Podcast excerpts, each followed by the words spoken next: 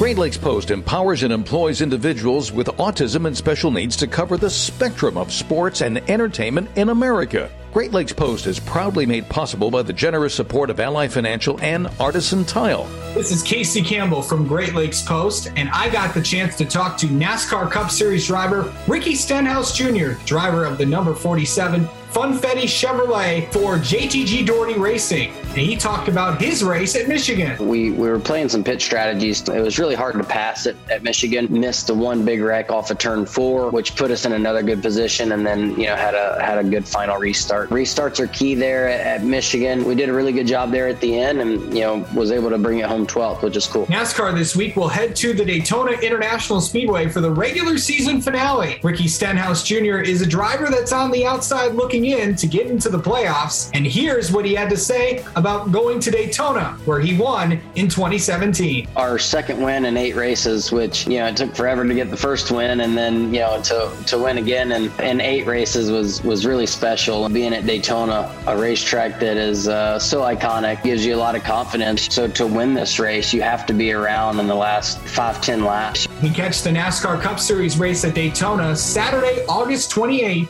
on NBC. Visit GreatLakesPost.com for more info and full length interviews.